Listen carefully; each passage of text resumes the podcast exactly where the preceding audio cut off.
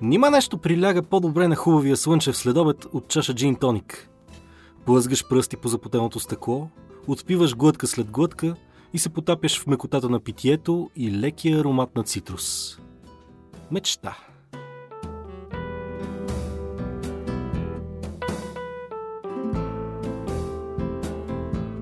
Алоха, земляни!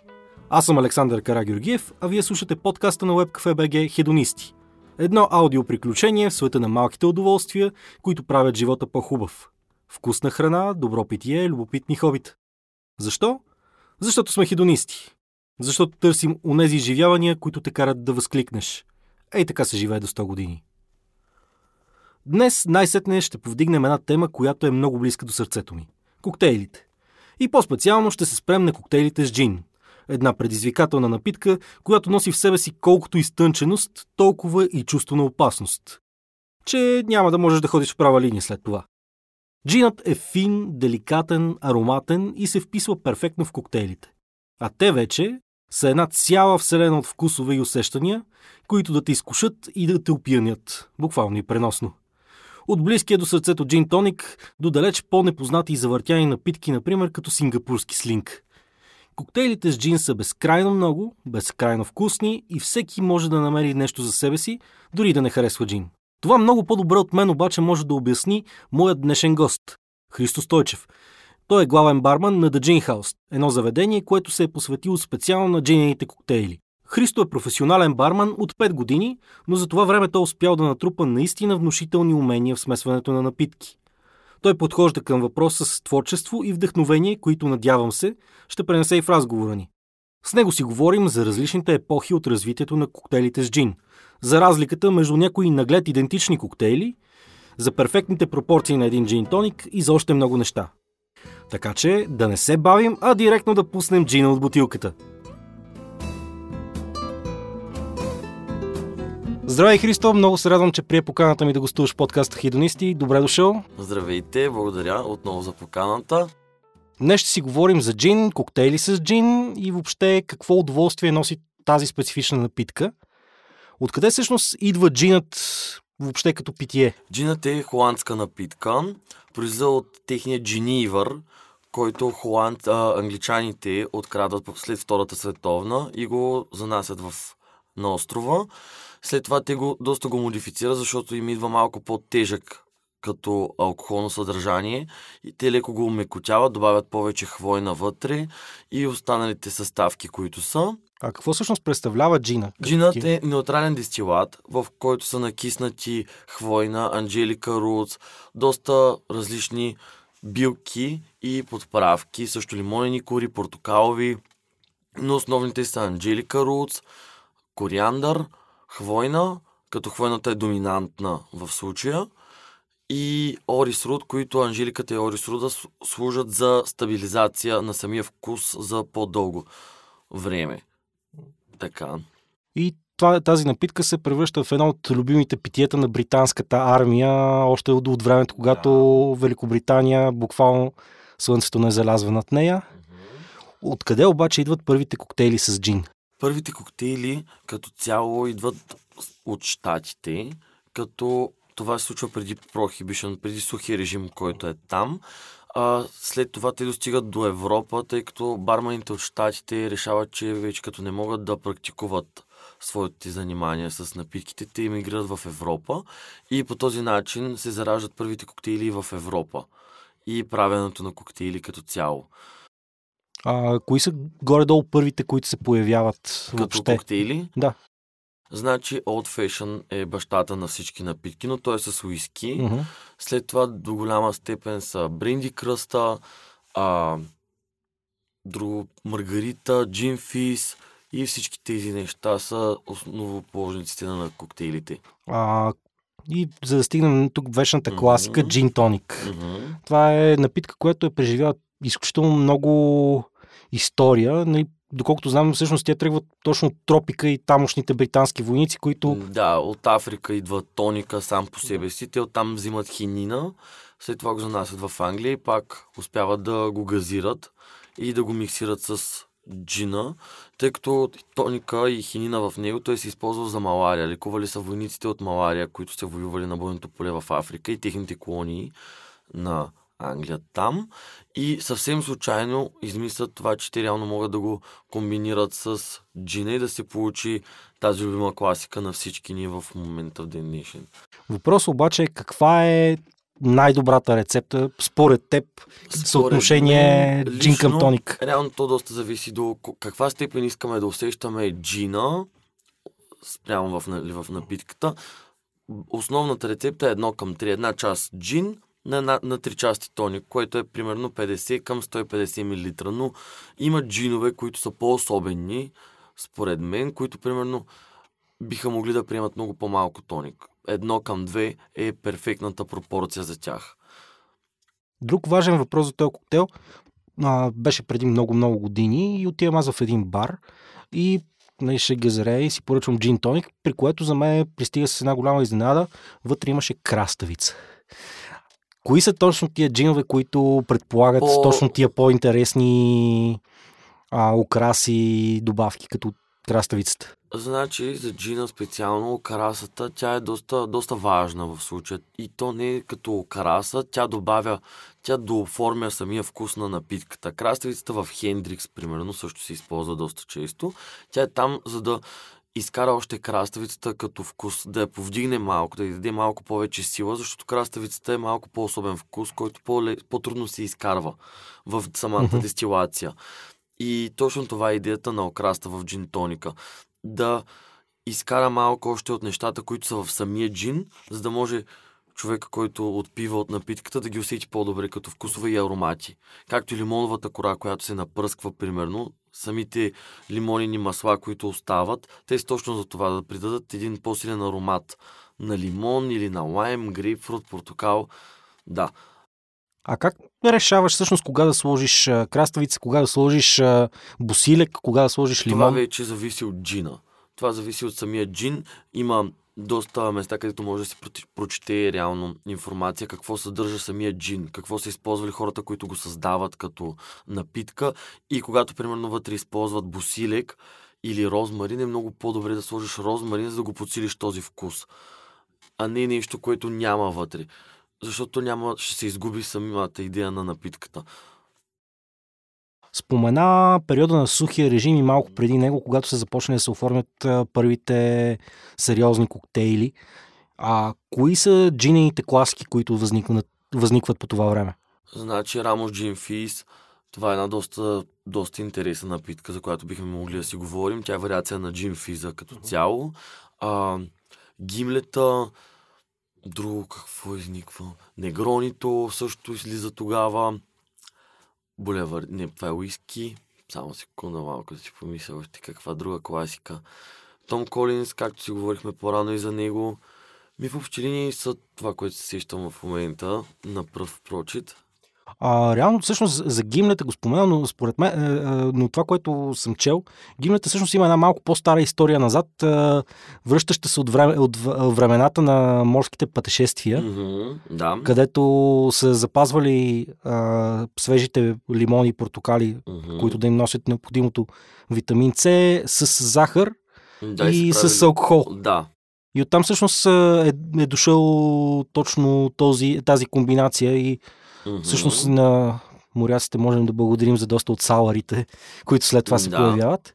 А, но като става въпрос за Гимлет, mm-hmm. и споменахме и Джин Фис и Том Колинс, тук имаме сок от, сок от цитрус, лимон или, mm-hmm. лимон или лайм, захарен сироп или, или просто захар, джин и евентуално газирана вода. Какво всъщност от, отличава тези три напитки, въпреки че те използват що года идентични Значи при съставки? Том Колинса идеята е, че той е напитка, която изграждаме директно в чашата. Том Колинс и Джин Физа, те се отличават точно по метода на правене.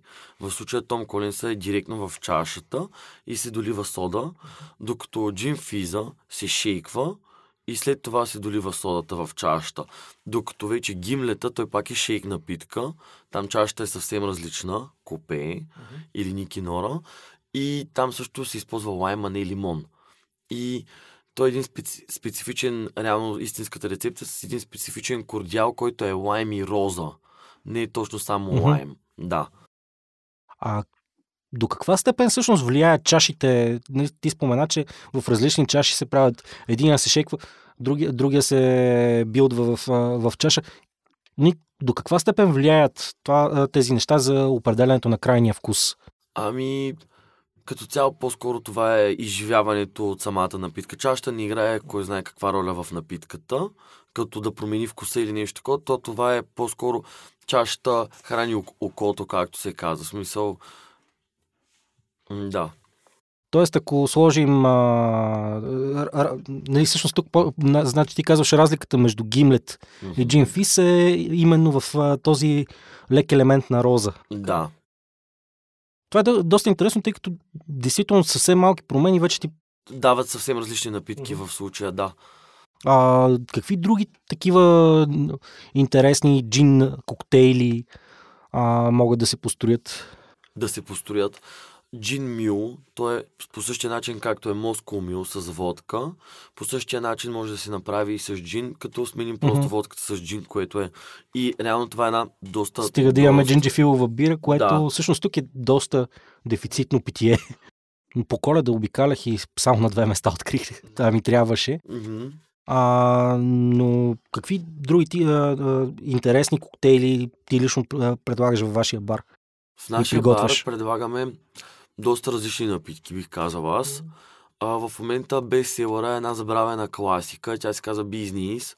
Тя е джин с меден сироп, лимон и реално напитката е просто тези три съставки.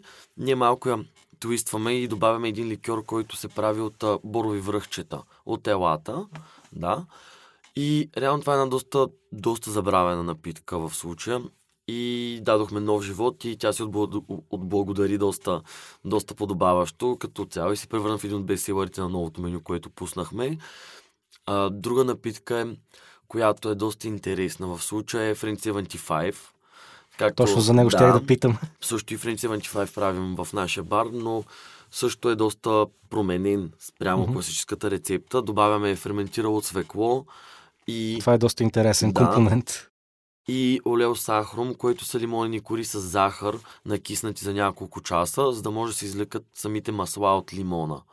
А каква е оригиналната рецепта всъщност на Frame 75? А, значи имаш 50 мл джин, 30 мл лимонов сок, 15 мл захарен сироп, който е в 2 към 1 спрямо захар и вода и доливаме с просеко. По принцип е с шампанско, но бюджетният вариант е просеко също.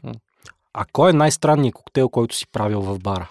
Но Най-така нетипично звучащо нещо. Това е доста интересен въпрос. Ами, може би исках а, от мен да направя напитка, която да е люта. Само, че в дадения момент в бара аз нямах наистина нищо люто, което да мога да използвам, нито табаско, нито люти чушки и реших, че ще мога да използвам соса сирача и го комбинирах с краставица и направих просто един сауър, без белтъка, просто сауър, да. И реално напитката не беше лоша. В смисъл беше по-пикантна, усещаха са всичките нужни черти, които трябваше, беше балансирана. И да, в общи линии хората останаха доста приятно изненадани от вкуса. Спомена я, яйчен белтък. Кога точно се използва той? При какви коктейли? Как... И какъв ефект дава всъщност? А, яйчният белтък се използва повече при саларите и той просто той дава нова текстура, той дава една по-различна текстура на самата напитка, прави я по-кремообразна и бих казал доста по-пивка. На мен лично саларите са ми доста остри като вкус, заради по- по-голямото съдържание на лимон. Да, аз обичам също кисели напитки, но идеята е, че белтъка някакси омекотява цялата напитка. Доста хора не го, не го приемат, но е интересно да се пробва. А има ли коктейли с джин, които са подходящи за хора, които всъщност не харесват джин? Тъй като най-добрият ми приятел, той, например, преди един на брой години е прекалил много жестоко една вечер с джина и от тогава насам сама, самия аромат го отблъсква супер жестоко. И ако искам да му направя нещо, какво би било, каква би била неговата джин напитка всъщност? Ми, според мен лично, неговата джин напитка, която би му допаднала, би бил един добре балансиран джин базил смаш, тъй като босилика е доста силен като подправка на аромат, пресния босилик и до, до голяма степен ще скрие хвойната от джина и господина ще бъде доста изненадан, че реално му харесва напитка с джин. А, джин базил смаш е базиран сауър реално, който няма белтък, който е джин, сок от лимон, захарен сироп и 5-6 листа босилек. Това е наистина много интересно, тъй като а, наскоро, всъщност точно при вас го пробвах, но с Old Tom вариант. Да. А, ако искаш да обясним всъщност какво представлява Old Tom и по какво е той разли... по-различен от а, другите видове джин. Old Tom е леко по-сладникъв джин, в който има някаква част добавена захар. И, и историята на Old Tom е доста интересна. В Англия, докато като всички са произвеждали джин, всички от местните, всеки си е правил негов си джин. А, идеята е, че в едно буре, което е останало на един от кръчмарите, неговата възрастна котка просто съвсем случайно попада в бурето и не успява да излезне. И те след това почват да си пият от бурето и изобщо не разбират, че котката е починала вътре. Джина почва да става все по-сладък и по-сладък. И да. Малко гадна история Малко за джин. гадна история за джин, но така, това е една Що ми ме харесва на хората. Да. А нещо, което всъщност а, вие ми бяхте споделили още в бара, когато правихме предварителните разговори, Греян Джин. Да. Искаш ли да разкажеш за тая джин, идея? Как да. се е появила? Идеята, така, с, заедно с тази идея се, се започна и нашето приятелство с Ники. А, бях на Пампорово, работих аз. И... Ники, той е собственика на да, бара, да почертаем. Да, да уточним точно а, с него. И бях на Пампорово, работих на едно апрейски барче. И той трябваше да дойде да представя българския крафт джин и неговите джин ликьори, които са, но горе на пистата да продаваш джин малко няма много идеи. Така реално е, те имат а, слоджин, който в Англия се, подготвя, се приготвя точно по този вариант топъл и се сервира около коледните празници. И оттам заимствахме самата идея и добавихме малко коняк и подправки, както греното вино се прави до голяма степен на същата база. И се получи една доста, доста приятна напитка, която хората наистина как, какъв е всъщност вкуса на подобно нещо? Доколко се сеща джина? А, ами, на какво бих напомня? Казал, бих казал, че хвойната не се усеща особено, но и то самият, той е джин ликьор. Там е, когато те вече са скрили самата хвойна с трънката. Сло джина е ликьор от трънки на джинова основа, да уточним и това също е важно. И там няма как да търсим а, хвойната, както в един Лондон Драй джин, примерно. А друго нещо, което ми е интересно, тъй като миналото лято в един момент се оказа, че всеки, нали, който пие джин, в един момент се оказа, че пие розов джин. Как така той розов джин стана толкова популярен? Според мен лично розовия джин е една ниша на пазара, която стана модерна, тъй като хората харесват да пият по-сладки напитки. По-плодови, по-цитрусови, особено в България, ако говорим, българите харесват много по-сладко, отколкото по-кисело или горчиво, да не говорим за горчиви напитки. Джина е горчива напитка на първо място. И когато предложиш нещо, което е с малина, лятото, просто нещата отиват на там, че това нещо наистина да, да избухне. А, не, мен, мен наистина ми стана интересно, просто защото а, това, даже го бях чул, че на морето в един момент абсолютно всичкия да. розов джин беше свършил. Да, да, да, да, да. И това Той ме накара да сладък и реално се пие по-лесно. Също доста по-пивка напитка става, когато се смеси с тоник. Само от тоника идва горчивината, доста по-освежаваща е, ако харесвате по-сладки напитки. И да, а в, в какви други коктейли той може да се смеси? Розовия джин. Uh-huh. Ами, значи, с розов джин наистина може да се направят страшно много неща, както и с нормалния джин. А, има една напитка, която се казва Клавър Club. Тя е измислена в Пенсилвания в един клуб в Штатите. А, тя е с джин, не розов, с класически джин, Лондон Драй, малини, сироп от малини, малко фреш лимон, белтък и, а, и сух вермут. Има също в напитката. Примерно, за една такава напитка ние спокойно можем да използваме един малинов джин или един ягодов джин и да дадем контраст между ягодата и малината и да получим една наистина страхотна напитка. Интересно. А какви събития, всъщност, аз, споменах в интрото, а, вие сте клуб, който е посветен изцяло на джин питиетата. Какви събития правите за популяризирането на тази великолепна напитка? Значи, стараем се да, да имаме гостбармани, които да работят с нашите джинове, които имаме в бара. Имаме лайв събития, имаме куизи, които са първия, първия куиз беше доста скоро и той беше на тема Лондон Драй се казваше. Като идеята беше за филми, които се случват само единствено в Лондон и беше доста интересен. А, имаме диджей събития, петък и събота, не винаги, но да. Имаме от време на това са всъщност, което бих казал за момента. А събития посветени на отделна епоха в коктейлите, нещо подобно правите ли? Не. Тук може би трябва да посочим а, как се развива самата бар и коктейлна култура в България. Тъй като нали, вие правите някакви събития. Mm-hmm. Въпросът е само вие ли сте, има ли други не. на сцената? Как се развива въобще бар сцената в България? В момента бар сцената в България започва да се развива все по-добре и по-добре. Нещата отиват към наистина към добре. Спрямо това, което е било преди и аз да започна да се занимавам с това нещо, да няма страшно много от съставките, които имаме нужда за напитките, да няма внос просто в нашата страна, защото ние сме много малък пазар и няма защо да ги имаме. А, да се случват коктейли, да се случват мастер класове, в които да се говори за коктейли, за чаши нали, като цяло за нещата. Това се случва доста скоро. И ние не сте вървим в правилната посока за това нещо. Според мен отварят се и нови заведения, които са насочени спрямо изцяло нали, коктейлите, Просто нещата се случват.